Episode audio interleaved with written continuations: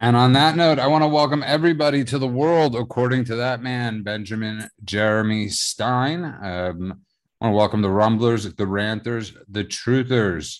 I want to welcome everybody, remind everybody to subscribe to our email, benstein.substack.com. That is benstein.substack.com. Uh, want to welcome everybody and say hello to a welcome back, of course, to contributing editor who filled in at the last moment for a guest that canceled uh, from Newsmax and all from Newsweek and all over America. Peter, and we are very, very grateful. We are very, very grateful to have you here, Peter. Yeah. I'm, I'm, I'm, I'm not not nearly as happy as I am to be here.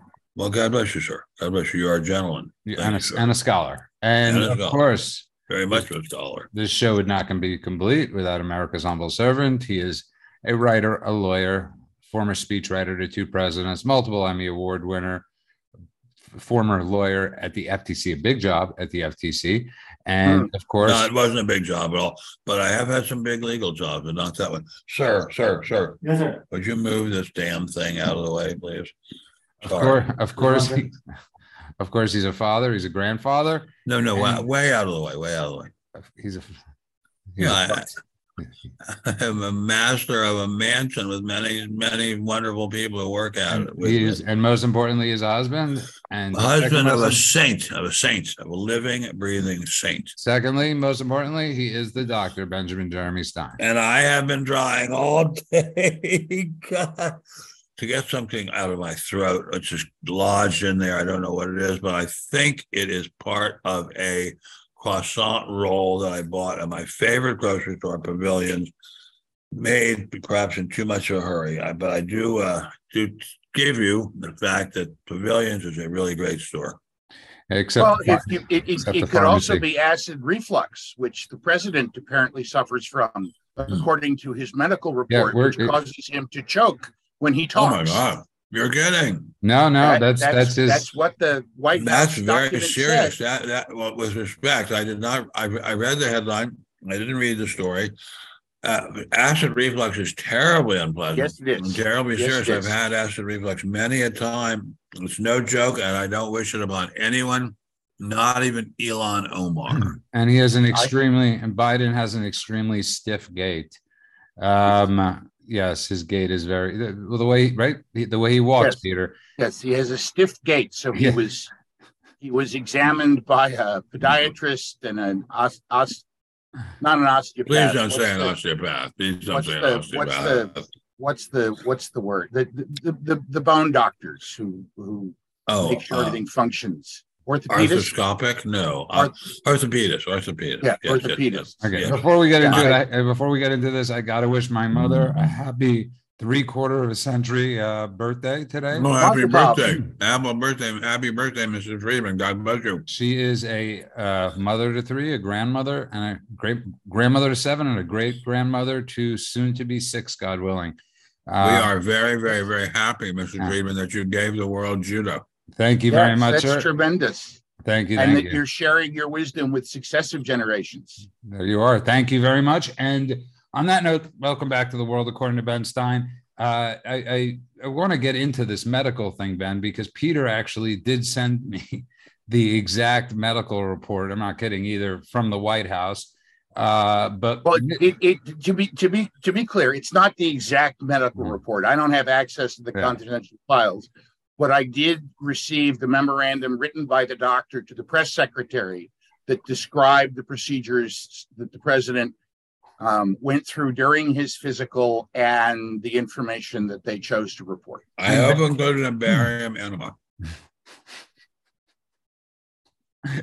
um, well, if he had a colonoscopy, it probably. Oh, did he? Did he have a colonoscopy? I, I, I don't think he did. No. No. We, you want to know why? I we know he probably didn't because I don't believe there was a day where Kamala Harris. I mean, there might have been in the first year, but in the second year where she was president, and when you do get a colonoscopy, they, they they are the president for a moment. On, on, only only if you undergo general anesthesia. Oh well, my God, you have to be insane. You got to be in, you got to be out of your mind, not, not to not yeah, to yeah. Peter, Peter, if you're if you're not out crazy, of it, that's crazy. Well, I'm, I'm having one next month, and I plan to be Steve Martin brilliantly said on one of the late night talk shows, he says, Death, it's like a colonoscopy. It's dark, it's quiet, it's peaceful. Life is the prep day. That's very good. That's very good. Very, very good indeed. That's, I love that. That's very, very good. That's And that's and I would like to add that my fine doctor, Dr. J. Alan Jason Coe, has prepared as has has developed a new routine for the prep day, which is not at all bad. Not at all. um I'm not kidding. Not and, kidding. yeah, uh, uh, good on colonoscopies. Uh I I recommend And, everybody and and and in, in all seriousness, if you are a man over the age of 45, you should have you should schedule one. You bet. If you have never had one, if you are a man over Or- the age of 45, you should schedule one. Colon cancer is very easy to detect and very easy to resolve in the earliest stages if you have a colonoscopy. Or you can, or you can go to uh, some of the personals we have in West Hollywood.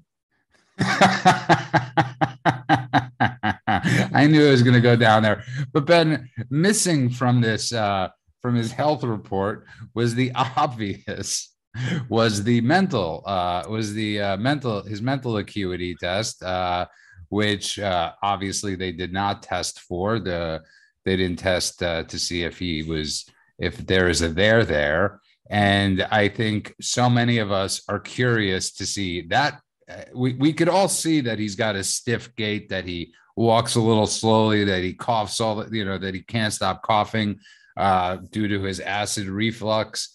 Uh, but Ben, we didn't get the mental test. Well, the mental test is very hard to do because uh, undoubtedly, all the doctors in DC who would be giving him a test would be Democrats, and they would say, "Oh, he's doing great. They did, Right. He's doing fabulous."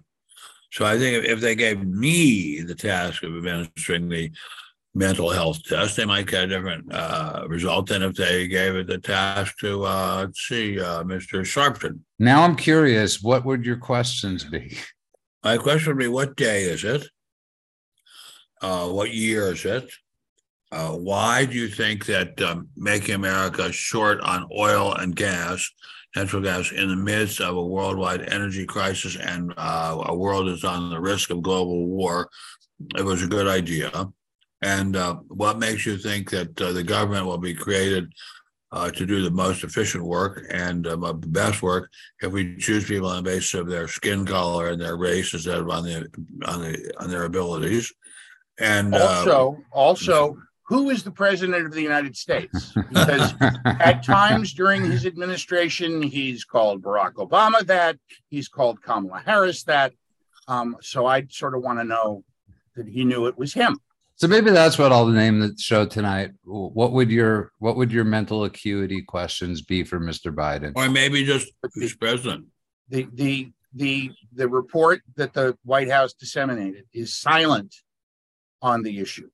They don't On- on which discuss it issue? at- on on the issue of the mental acuity test. They don't I think we, we can all discuss see. it at all. They don't say it was given. They don't say it was not given.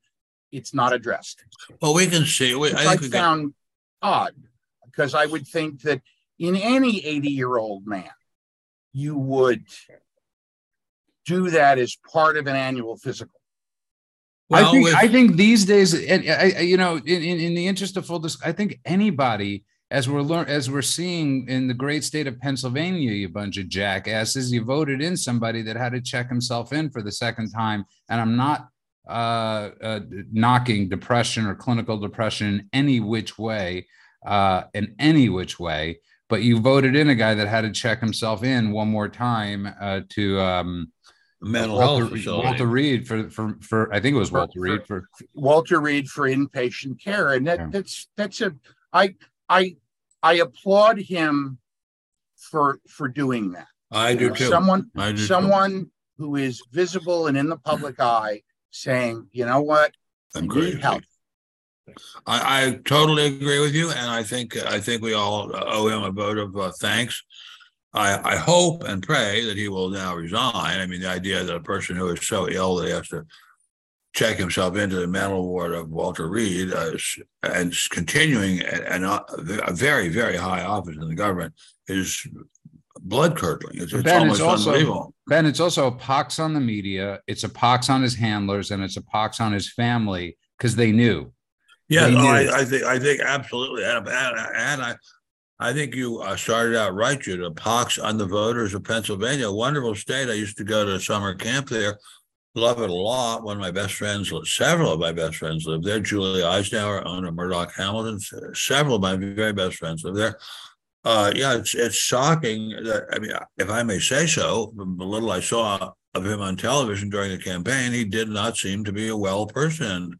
And again, God bless him, and let's hope he is treated. Although uh, clinical depression is extremely di- difficult to treat. Yes. It's also it's also been we bring this up a lot, and you bring this up. It's also very dangerous. Okay, when you're when you're mentally ill, and he and when you when you suffer from mental illness, your decisions are going to be askew. You are you not. You are not. So when you bring a a, a, a, a guy that was in prison for murder to the Wait a minute. Wait a minute. Wait a minute. He was in prison for murder. No, when you bring, when he brought a convicted murderer to the State of the Union speech, and uh, what was it also, Peter, chasing down a black guy with a gun? Uh, many red flags in this in this guy, I believe, living in his parents' uh, he he was certainly unconventional. Well, I mean, Um, he was, he, was, he had serious, he had serious odd. mental health problems, and God And- bless him for turning himself in. But really, really, and truly, if I may say this, his his handlers, I think Judah had the exactly that, right that word. They should be ashamed of themselves. th- that is I agree with you 100% that they allowed the partisan concerns about who was going to control the Senate, what the public policy implications were going to be to keep them from replacing him on the ticket. And they I think they lied about his condition. I think that the Of course, the of course press they in did. Pennsylvania and the National Press Corps showed very little interest in in getting to the real story about what his condition was after the stroke and whether or not he was fit to serve in the United States Senate. Absolutely, Um, it's an incredibly important job, and it's it's, it's stunning that the uh, media was so derelict, but also uh, stunningly revealing to us You will, voters. you will remember, um, Judah won't, but you will, Justice Douglas in the 70s. He used to get had a- extreme fits of who had a rage. stroke, Well, he also used to have extreme fits of rage. rage, and then and then had a stroke and refused to leave the court until the eight other justices said, if you don't resign, we're all going to go public and say you need to be removed. Um, you know, you you you you got to face up to that kind of stuff when you're in when you're in public office. And you know, there's nothing there's nothing wrong with people in public office getting you know getting therapy and being going to someone to talk over their problems and learn to work out their issues. I've done it in my lifetime. Um, I think it's admirable that people are willing to do that. But when you're in a position of authority, and, and, and, and think of all the articles that were written about Don, you know, psychobabble about Donald Trump, you know, and and and his relationship with his father, and, and Or about Nixon, for God's sake. Nixon. They're, they're putting them. They're putting them all on the couch to tell the country they're crazy, and they can't be trusted, while they're covering up for somebody who is having a poor recovery from a debilitating stroke. I mean, Poor recovery from a debilitating stroke is, is uh, putting it rather mildly. I mean, the guy was stone cold nuts, and and I and I don't uh, consider that a crime. I don't think he should be shot or put in prison, as he would be in China. Uh, but uh, let's face facts: the media screwed up so badly here; it's unbelievable. And so did Republicans, by the way. Republicans did. really did not. The Absolutely. Republicans did not. Uh, and I'm sorry to say, somebody just brought up. Uh, you had Republicans like Karl Rove who are spending a lot of ad dollars for Democrats over there, who are who are really doing nefarious things. But and hockey love, I have to disagree with you. The reality is, Donald Trump was the outlier when he won in 2016 Pennsylvania. Yeah, we all we believe he did win in 2022 but they managed your they have 600,000 more registered Democrats in the state of Pennsylvania than they do than they do Republicans. And as much as I'd love to think that it was rigged this time, even Oz and nobody's going down that, it, it just it, it, uh, Fetterman won by a, by an extremely high percentage point beyond the, the, the, scope of cheating. And you, you just have to look at the people of Pennsylvania. But, but you know, Judah, that that's that's true. But Oz, who was not my preferred candidate in the race, and Fetterman had one debate, and people had been voting for a month yeah, I agree. Seventy percent. Seventy percent head to head, and you can't you can't take the vote back. You can't show up seventy percent election day and say I changed my mind. I voted early for Fetterman, but now I want to vote for Oz. I agree. I agree. I've said this many times. Ronna McDaniel, who I don't think is competent for the job right now, the the the, the, ad, the ad campaigns moving forward for Republicans should be wait to vote. Wait to vote. You could wait two weeks to vote before you hear the debates just wait to vote. Don't send your thing in three months beforehand before who you know the candidates are. Wait, Ben. Just wait. Wait till you hear them debate. Why are you addressing this to me? I have, hmm. I don't live in Pennsylvania. Uh, well, I'm saying this across America. Generally, is, well, it, I, I, I think it take. I think people have too long to vote, and it takes too long to count the ballots. And we need to close both those windows. I, I, we, we shouldn't have election season. We shouldn't have election month maybe election week, but you have to be able to demonstrate you have a reason that you can't show up at the polling place on election day. You can't just say, "Well, I, you know, I don't want to go." You know, I just want to, I just want to get, I just want the box checked early. You know, which puts a which puts a dent in in um, ballot harvest. But we let we let the voting go on for too long, and that leads to counting that lasts forever there is no reason in the world why people should wake up the day after a national election without knowing who the new president is going to be. There is absolutely no reason for that, except the lawyers. Well said, Peter. and, and, that's not an attack on on all lawyers, but just the those partisan political lawyers who want to relitigate every close election and fight it out in court and challenge ballots and have ballots thrown out and demand that extra ballots be counted. And and it is it is suspicious how all those close elections that go down to recounts always seem to break for democrats because they find a box of ballots in the in the county administrator's office that were in the closet that nobody knew were there. Peter, sadly, you haven't been listening to us for three years, but we've been preaching that. Uh, and if you just tuned in, you are listening to the world according to that man, Jer- Benjamin Jeremy Stein. We're joined from Newsweek, gratefully last minute, Peter Roff. And of course, Benjamin Jeremy Stein. Ben, I don't know if you saw the news, but the uh, balloons that we shot down the three balloons were, were from Hobby Lobby, and I'm uh, so they so so they say. The, the, the, yeah. hobby enthusiast balloons, and right. my and and Ben, my question is: We have drones that fly fifty thousand feet in the in the sky, and when I, I could not agree with Ben Stein more when he talks about building up our defense. I wouldn't exactly build up our. Def- uh, what scares me is with the people we have running the defense.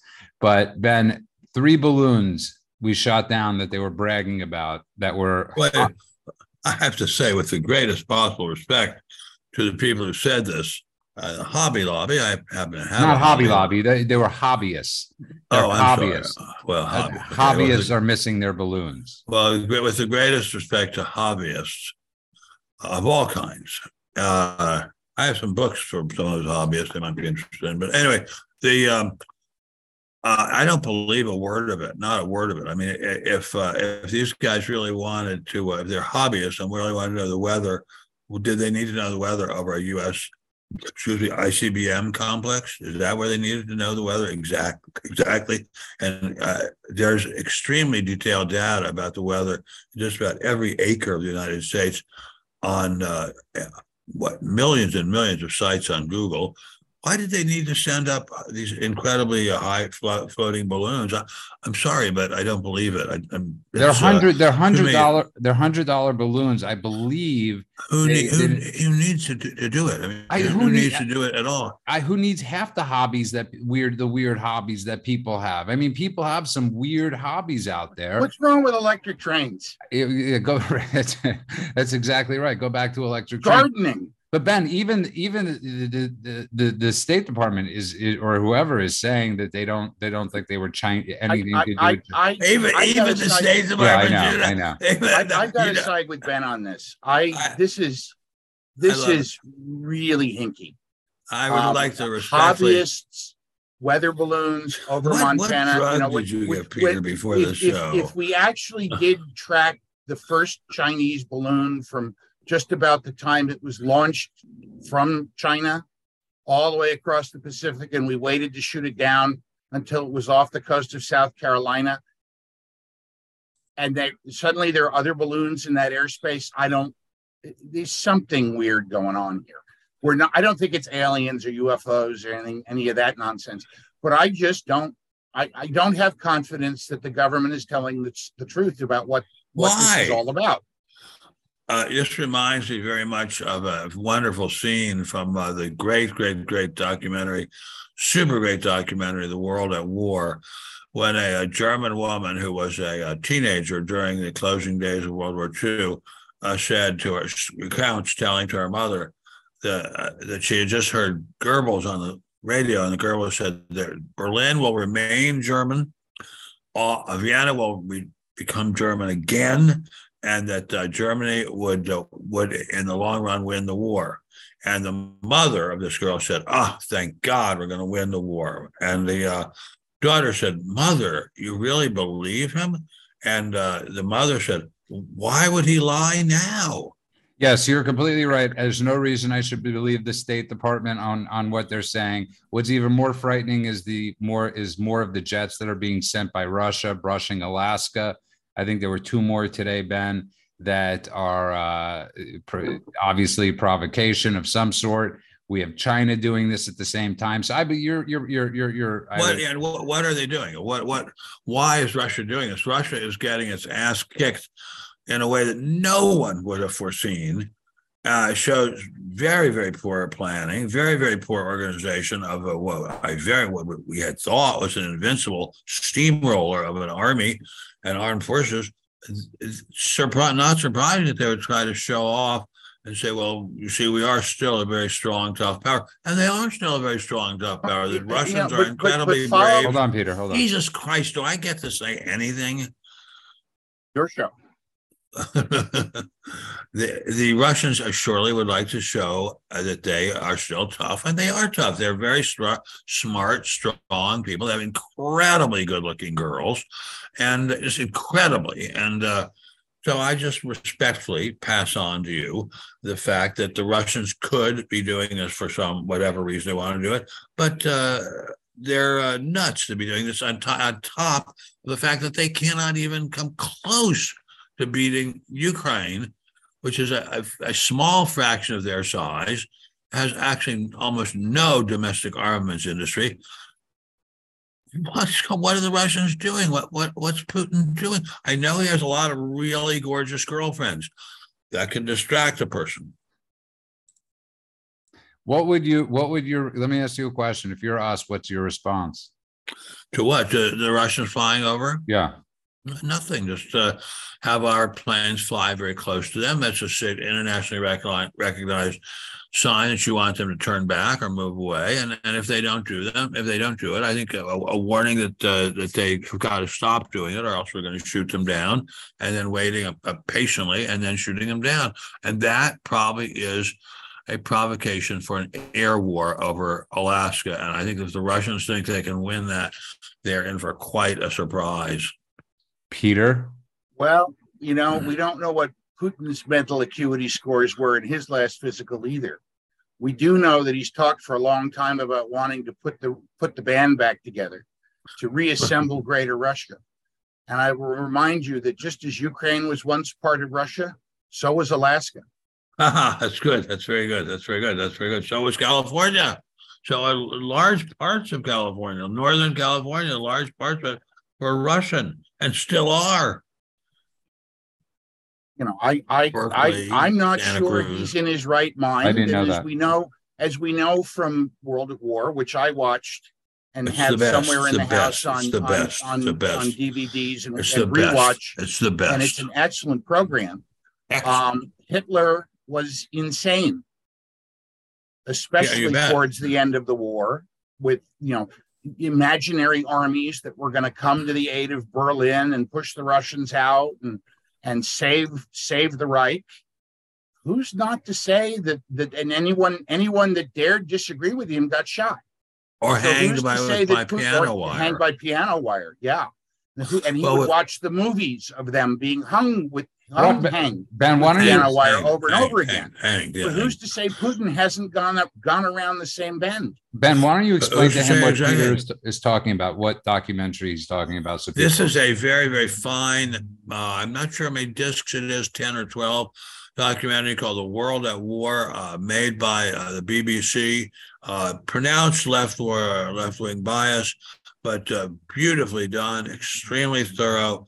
And um, my previous favorite had been uh, Victory at Sea. This is uh, better, although the, no one will ever touch the, the musical score of Victory at Sea. Uh, but this was a really, really, really, really beautiful thing. And I, I have to say, anyone who can afford it uh, and doesn't get, get it is making a serious mistake. I, I've looked for it on streaming services and it's not there. So Well, you have just, just it- buy it, You do have to get it on DVD. It's worth buying. It's narrated by Sir Laurence Olivier.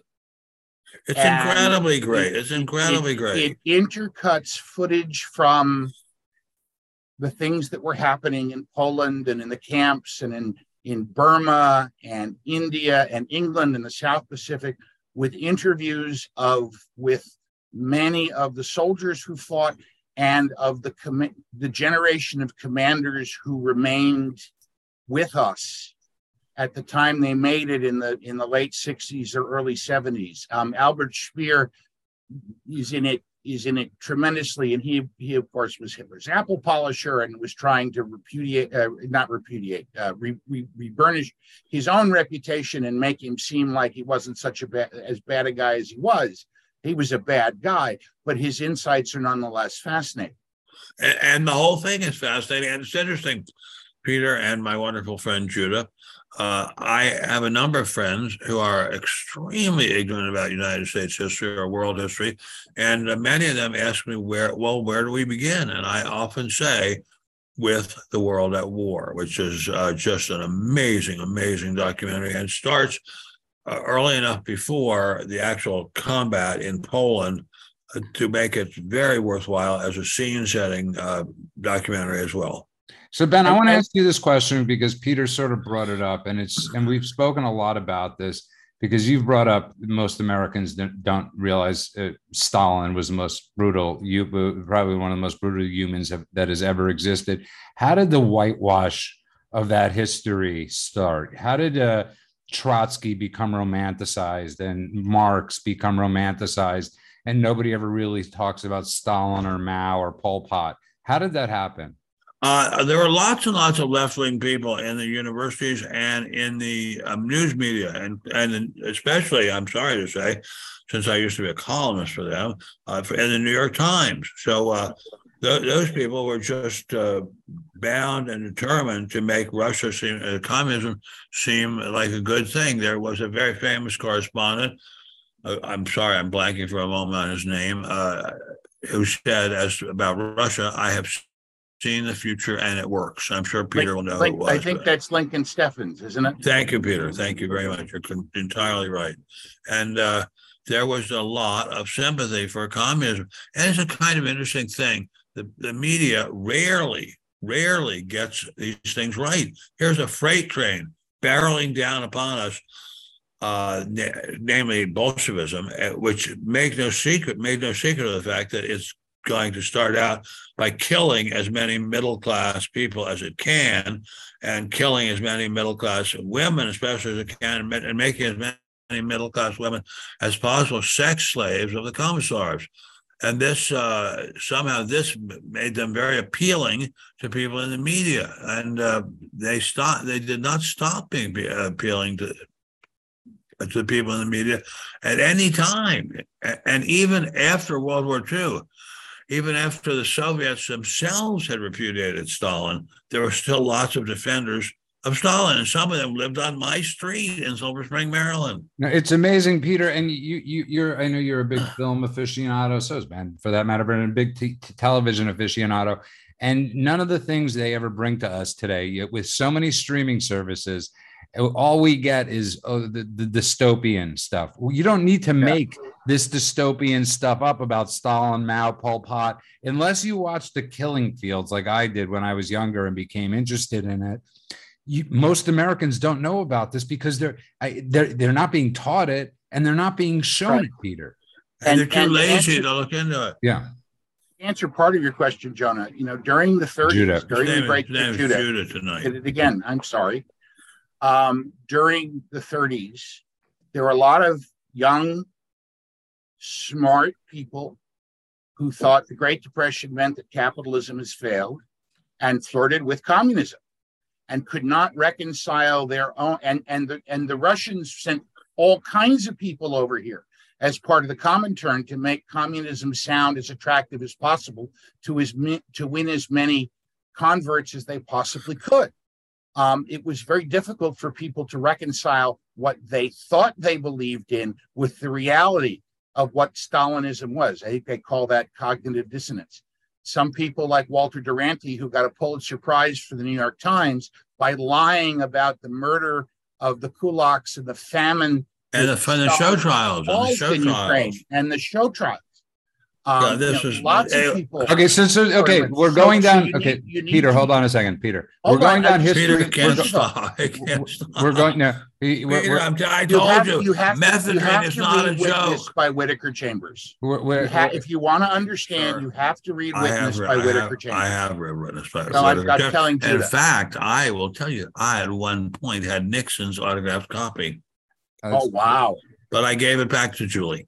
Okay, so my question, uh, what I was going to get to, Peter, Peter's uh, Peter, Peter's on a Peter, Peter's uh, he's doing on a great. roll. I, he's on a roll. He's on a roll, and I love the jacket, Peter. Ben, why don't you explain to okay. people, since we're going down history lane for a little few more minutes, what the show trials actually were? So the show know. trials were a, a device of uh, Mr. Stalin, Comrade Stalin, to show that the uh, pol- po- political figures uh, under him in uh, Russia were trying to subvert the country, and that the reason that the uh, econ- economics of Russia, USSR, were working out so terribly was because these people were purposely uh, sabotaging Russian progress at the behest of and being paid by the gold of the British intelligence service. And these trials were just shamefully dishonest.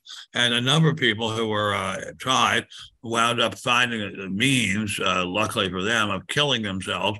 Uh, the others were cruelly tortured and then uh, shot to death. And, and, there is a very very, very fine book, which I will tell you that I read when I think I was in junior high, called Darkness at Noon by a very famous German Jewish writer named Koestler. And uh, well, if you read that, you got a very good idea of what communism is all about. Well said. And so I want to go to you now, Peter, who's on a roll and with a great jacket and a great shirt and a great room behind him. What these Ben had a different education, and Ben Ben, ben uh, obviously so did you where was the breakdown? When did the breakdown happen that these books weren't that Ben's meant Ben and you bring up movies and documentaries and books that people haven't seen, people haven't heard of. How when did the breakdown happen? How did you find I, I, I don't know because I found a lot of this stuff on my own. I was interested in history, and so I went to the library um, in the high school and I checked out books on things that interested me. Um, you know, I wasn't I wasn't playing football. I wasn't um, you know on the track team. I was reading books because it, really? I know it's shocking. You, wait, wait a second. You um, were not an athlete. No, I was. I shocked. I was in theater. Um, shocking. I know. My Tevye was brilliant.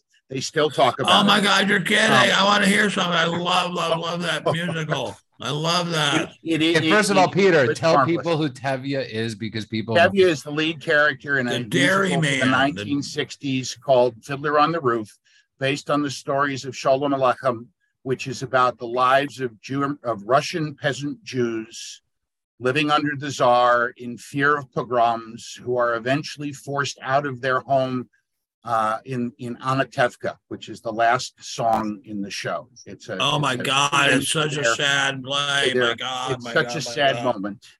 It's Um, such a sad play. My God, I went to see it at the National Theater in Washington before it went to Broadway. with with Peter. Zero Mostel. Yes, and Oh, my there with goodness. With my high school girlfriend Kathy Farrell, whose uncle was a very, very, very famous writer. Uh, anyway, uh, and it was so heart rendering as my wife, the goddess of goddesses, the absolutely supreme being on this earth. Uh, It it was I was bawling, just tears rolling down my cheek. I, I don't think, by the way, Zero, people. Zero did not get to play the role in the film. That was played by Topol, the, the Israeli actor. But um, I wonder Zero, Zero plays, didn't get to play him. Zero plays Wasn't he Max blacklisted? Bialystock. Yes, he he was blacklisted, was. but Zero plays. If you want to, if you want to get a sense of what Zero was like, he was one of my favorites growing up. Watch Mel Brooks' original film version of the producers. Zero plays Max Bialystock. No, he's he's Zero Mostel. Zero Mostel, for those that are not familiar with him, was a tremendous actor. Sadly, he belong, you know, he was a member of the uh, communist uh, of the Communist Party, but uh, his face just evoked so much emotion, so much. It, it- there, there was something about him, and he had that great line, the brilliant line in the movie The Front. He said to Woody Yes. Allen, "It's nice when nice happens to nice people," Nice people. and then he jumps out the window. And uh, Oh my God, I I never I never knew that. I you would not enjoy Yes. this movie. It's a brilliantly funny movie. Uh, you Writ- would not written, enjoy it. written, written by a blacklisted writer, directed by a blacklisted Uh, writ- who was- who um, director. It, Who wrote it? um, I, I, Martin Ritt was the director. I think He Walter was a Bernstein. gigantic I. I think Walter Bernstein was the writer. A number of the supporting cast members, including Herschel Bernardi and Zero, were blacklisted. And it's a movie about the blacklist and and in the days of live television in New York. And Woody Allen plays a a, a, a, a small time bookie who's a cashier in a bar, who has a friend who's a blacklisted writer. So he fronts for him. His friend writes the scripts and he submits them.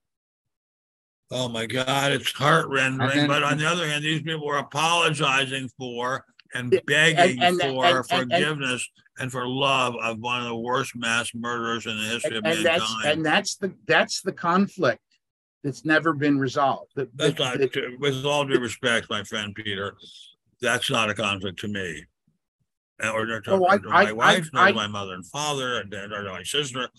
We, a communist is a bad person. I, I like to see the best in people, and I I don't Uh, think God that bless you. God bless you. Well, so do you, Ben. people- Ben, you're, you're, I, you're I, just I don't forgiving- I don't I don't think that and and we're seeing this now in reverse and you you talked about it a little bit in your documentary about what happens on college campuses which is another thing that people need to watch they need to go on a streaming service or better yet buy the DVD Believe me, Um, I if won't you buy and watch money. the DVD both you and Ben will profit so you should do it No, I won't. I But- won't. but- but blacklisting, shunning people because of their political views, even as abhorrent as they might be. I mean, these, these people were defending Stalin and they deserve no quarter from that regard. But the US government wasn't as hard as them hard on them as Stalin was on the Russian people, but they were the US government was pretty hard on some of these people. And I Oh, think they're very hard on them, unfairly. very hard on them. And I, and you're, it's interesting, you're so much older or younger or something, you get much younger. Younger I. Uh, when I was yes. applying for summer jobs in Washington and the bureaucracy, as we did when we were high school students in Washington and Silver Spring, I had to fill out a long, go through a long, long list of organizations that I had to promise that I had not never belonged to, like uh, Maryland veterans of the Abraham Lincoln Brigade, things I'd never heard of. Mhm. Uh, it was it was just fascinating, but I have no sympathy at all for people And who were so stupid that they defended and, Stalin. and oh, young Peter, this is where I have to be on the Ben Stein camp because he truly uh, got me on this one. Remember, this was this is very different than Trump supporters uh, Mhm. being shunned and being shunned for being a Republican. This was these were people during the height of the Cold War that were stumping for communism. They- they- remember, we they might have gotten blacklisted in any other country; they would have been executed. The same That- thing. That's, the- that's the, true. the That same I- thing. The same thing with the Japanese and the internment camps. And this is why the show is so important. And this is why people like Ben Stein are so important because I had the same sentiment as you. I never want to see people, but this was a different time, and these Mhm. people were actually card-carrying members of the Communist Party. Many, many of them were. yeah, and and, and many, many, and many were not Stalinists. Some were not Stalinists. Some were probably not even communists at all. Um, there's a famous story about that's how Ron and Nancy Reagan met.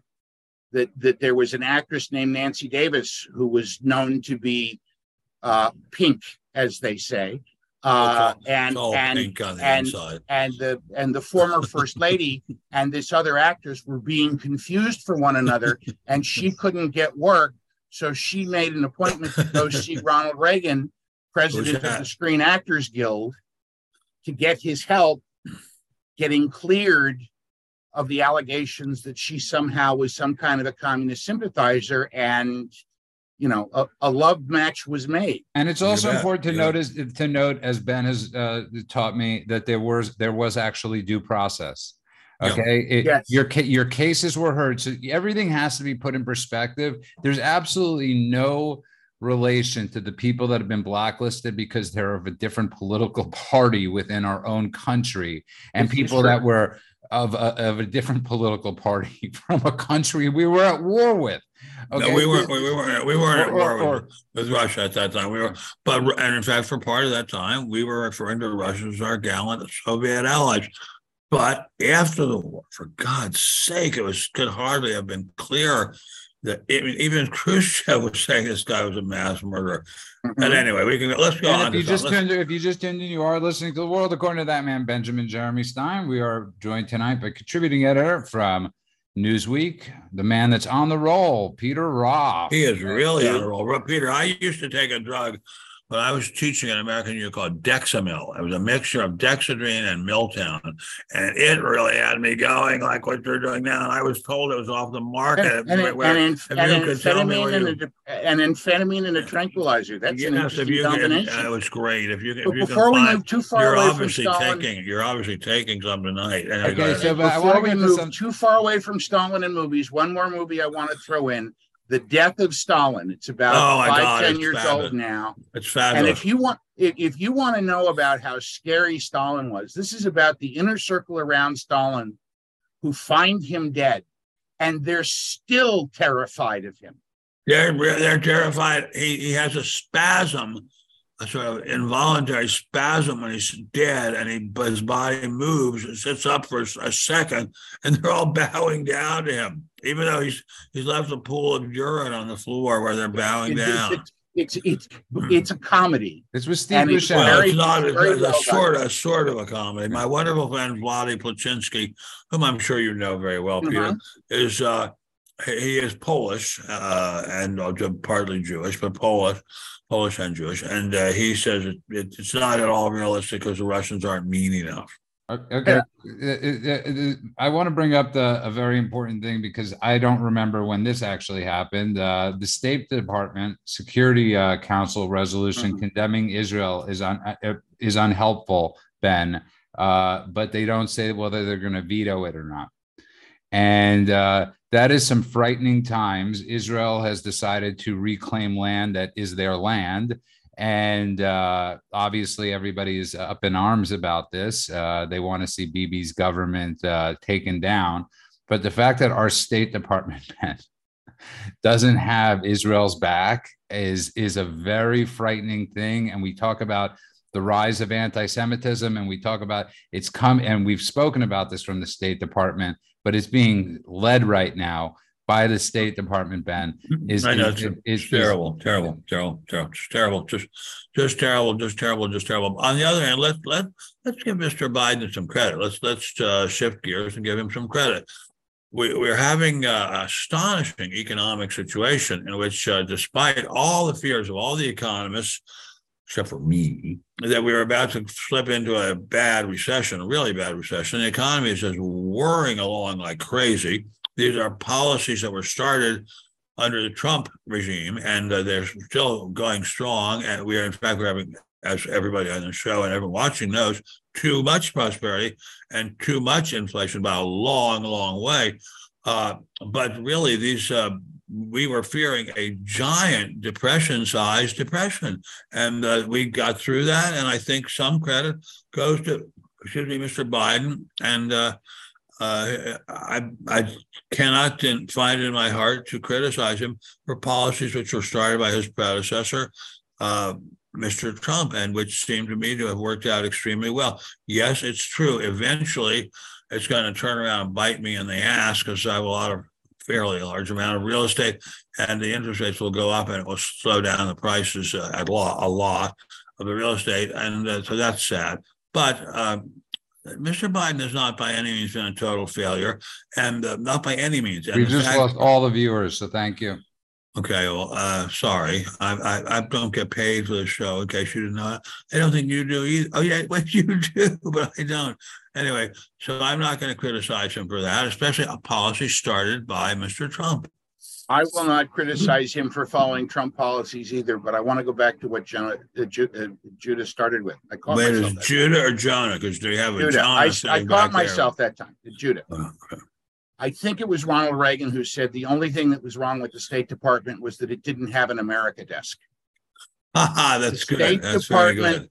is the enemy. They they prefer the status quo over everything else. They like Stalin because they think they know Stalin, they understand Stalin, they could deal with Stalin, and what followed Stalin could be worse.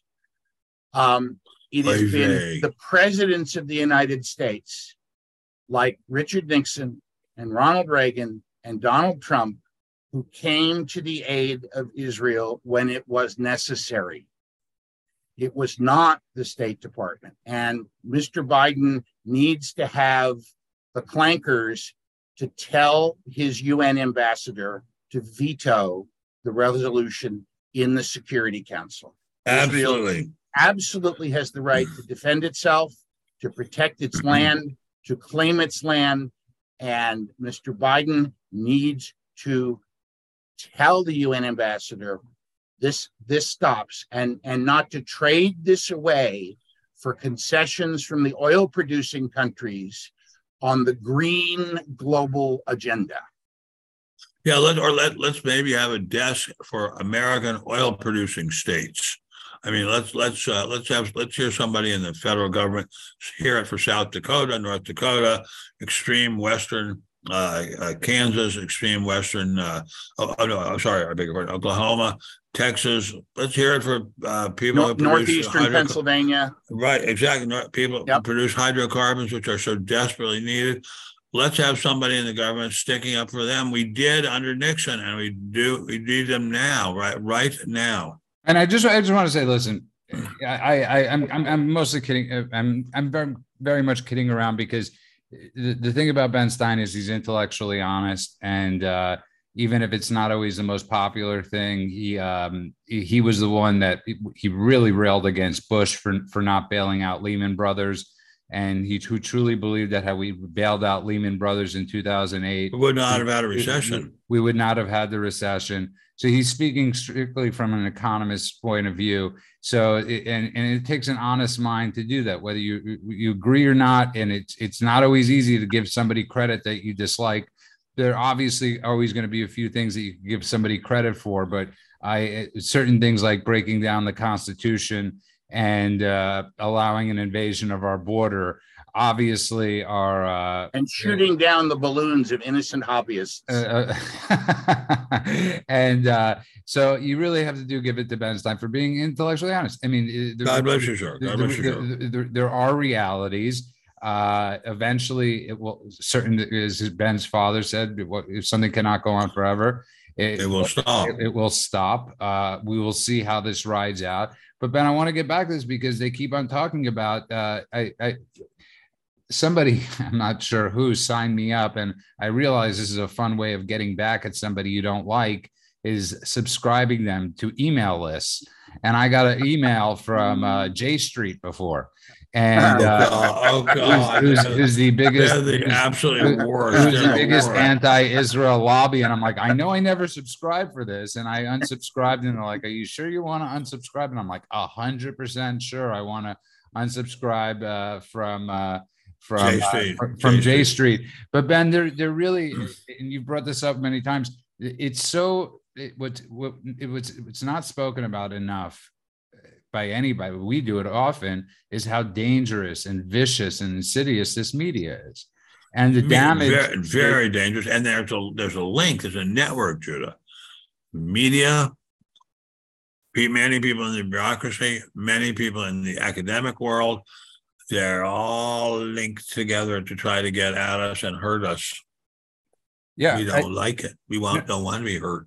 No, you're you're completely right, and it's on a global level. Uh, it's you don't you know, Peter. It's amazing. This week, uh, twelve scientists from I believe twelve different colleges or research centers said that the masks masks did little or nothing to uh, who's been saying it's all along. We all have, and we I mean yeah. we, used to, we, used to, have a guest there were, on that. There were a lot of doctors and scientists that were saying it. Even Fauci said it at the beginning, and anybody who understands anything about about life gas, sciences should have gas, known. Or about gas mask, or about mathematics. If, if the mask is porous enough to breathe through, the virus can get through it. You bet. The virus is a pretty damn smart little fellow.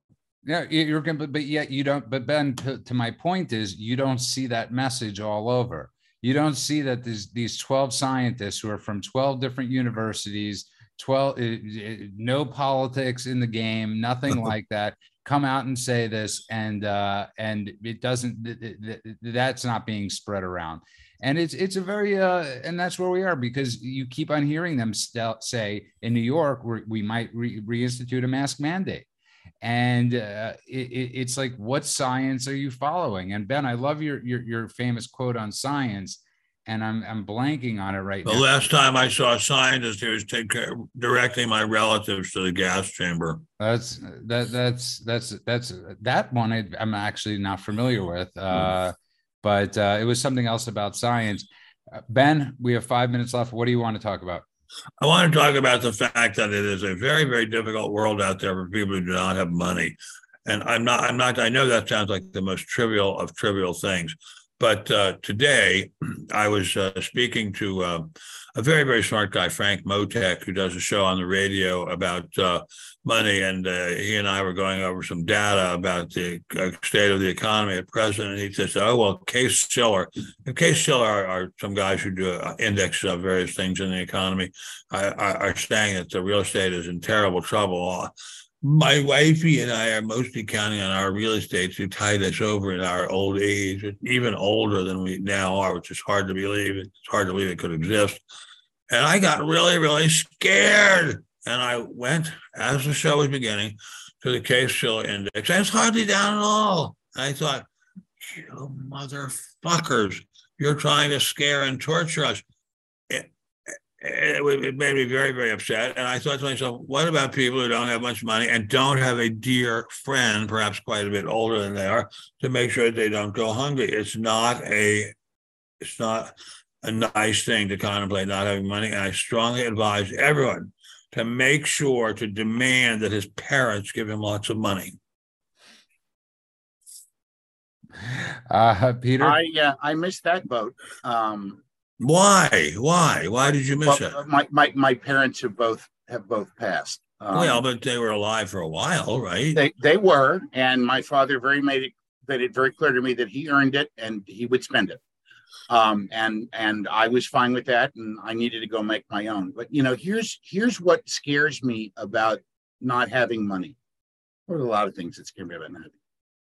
But principally is if I don't have money, then the government thinks it can tell me what to do, Mm, where I can live, what That's I can eat, that's very good. That's very good. what what doctor I have to go to, what medical care I get. It it just it just under the guise of being beneficent and taking care of me, it takes away all of my ability to make choices in everything that it is that makes me a thinking human being.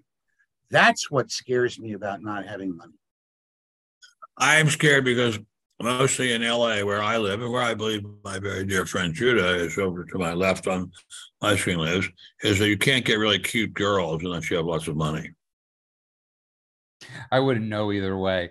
Uh, Well, I don't have lots of money, but I have a really cute girl. So I have a really, I know really that's anecdotal wifey. data, but I have the best wifey in the world. don't need money, don't need fame, no, no, don't need no credit card to ride this train. ride this that? train. Yeah, the Well, I- you- I don't know. I don't know that song. It was Huey Lewis and the power Yeah. and the power. Wow. I, I believe Power of Love, Back to the Future, 1995. Huey Lewis. wow, and- Judah. I am very impressed that you know a song like Great that. I movie. really am. uh, Great wow. movie. You know, you know me and my musical. Uh, I know you know everything. It's amazing. uh i'm a yeah, i'm a bad party favor uh but as we are wrapping up i uh i do think it's important that we uh do what that we do have discourse and we do even if we disagree or agree that it's it, it, we weren't always a country like that and well, I would like to add, add, another item, which is that my father, who I think really was about the smartest person I ever met in my life, even smarter than Milton Friedman, who was really, really smart.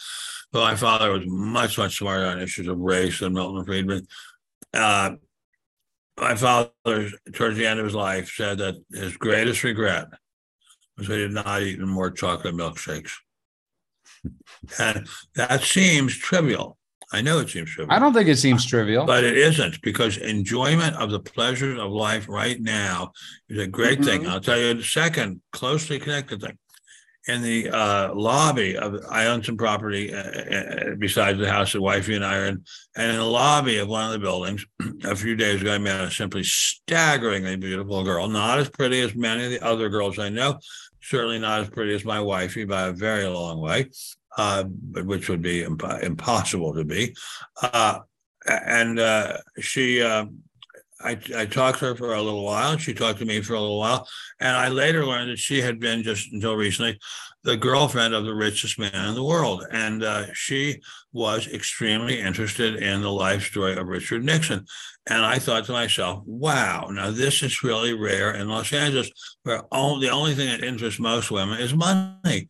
And I thought I give this woman a lot of credit, and I, I really, really do. That's all. And there you are. And uh, the woman I want to give credit to tonight is my mother, who is a first generation uh, American, here. who whose whole whose whole family was pretty much marched into into like sheep into the slaughter.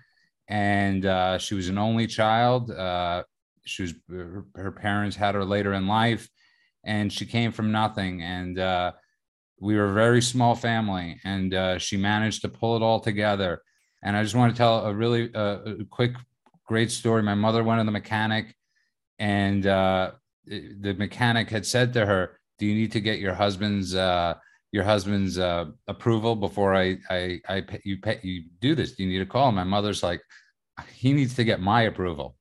That's good. And that's my mother, Frances Friedman, uh, a great mother, great grandmother, and a great grandmother, a great great grandmother, and uh, truly a wonderful human. And uh, from the bottom of my heart, even though she still reminds me of the light bulb I, or the toilet seat I left up 30 years ago, um, and I remember hearing her fall in. I want to thank everybody. I, I want to thank everybody uh, that's been listening to the world according to Ben Stein. I want to thank uh, our rumblers, our ranters, our truthers, and hope we brought a little history into your lives tonight and a little knowledge about the past because it's so important.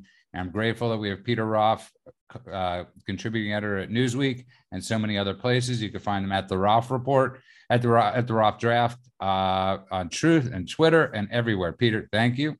Thank you, John. Uh, thank you, Judah. Yes. Thank you, Dr. Stein.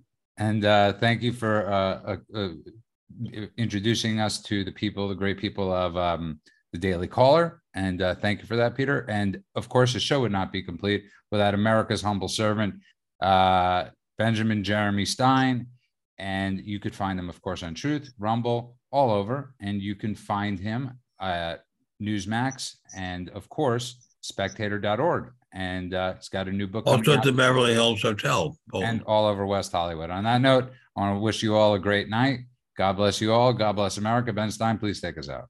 We are a band of brothers and native to the soil. We give to her our, our brotherhood, our freedom, and our toil. Hurrah, hurrah, hurrah, and then hurrah, hurrah for the bonny blue flag that bears a single star. God bless you all. God bless America. Have a great night. Good night. Good night.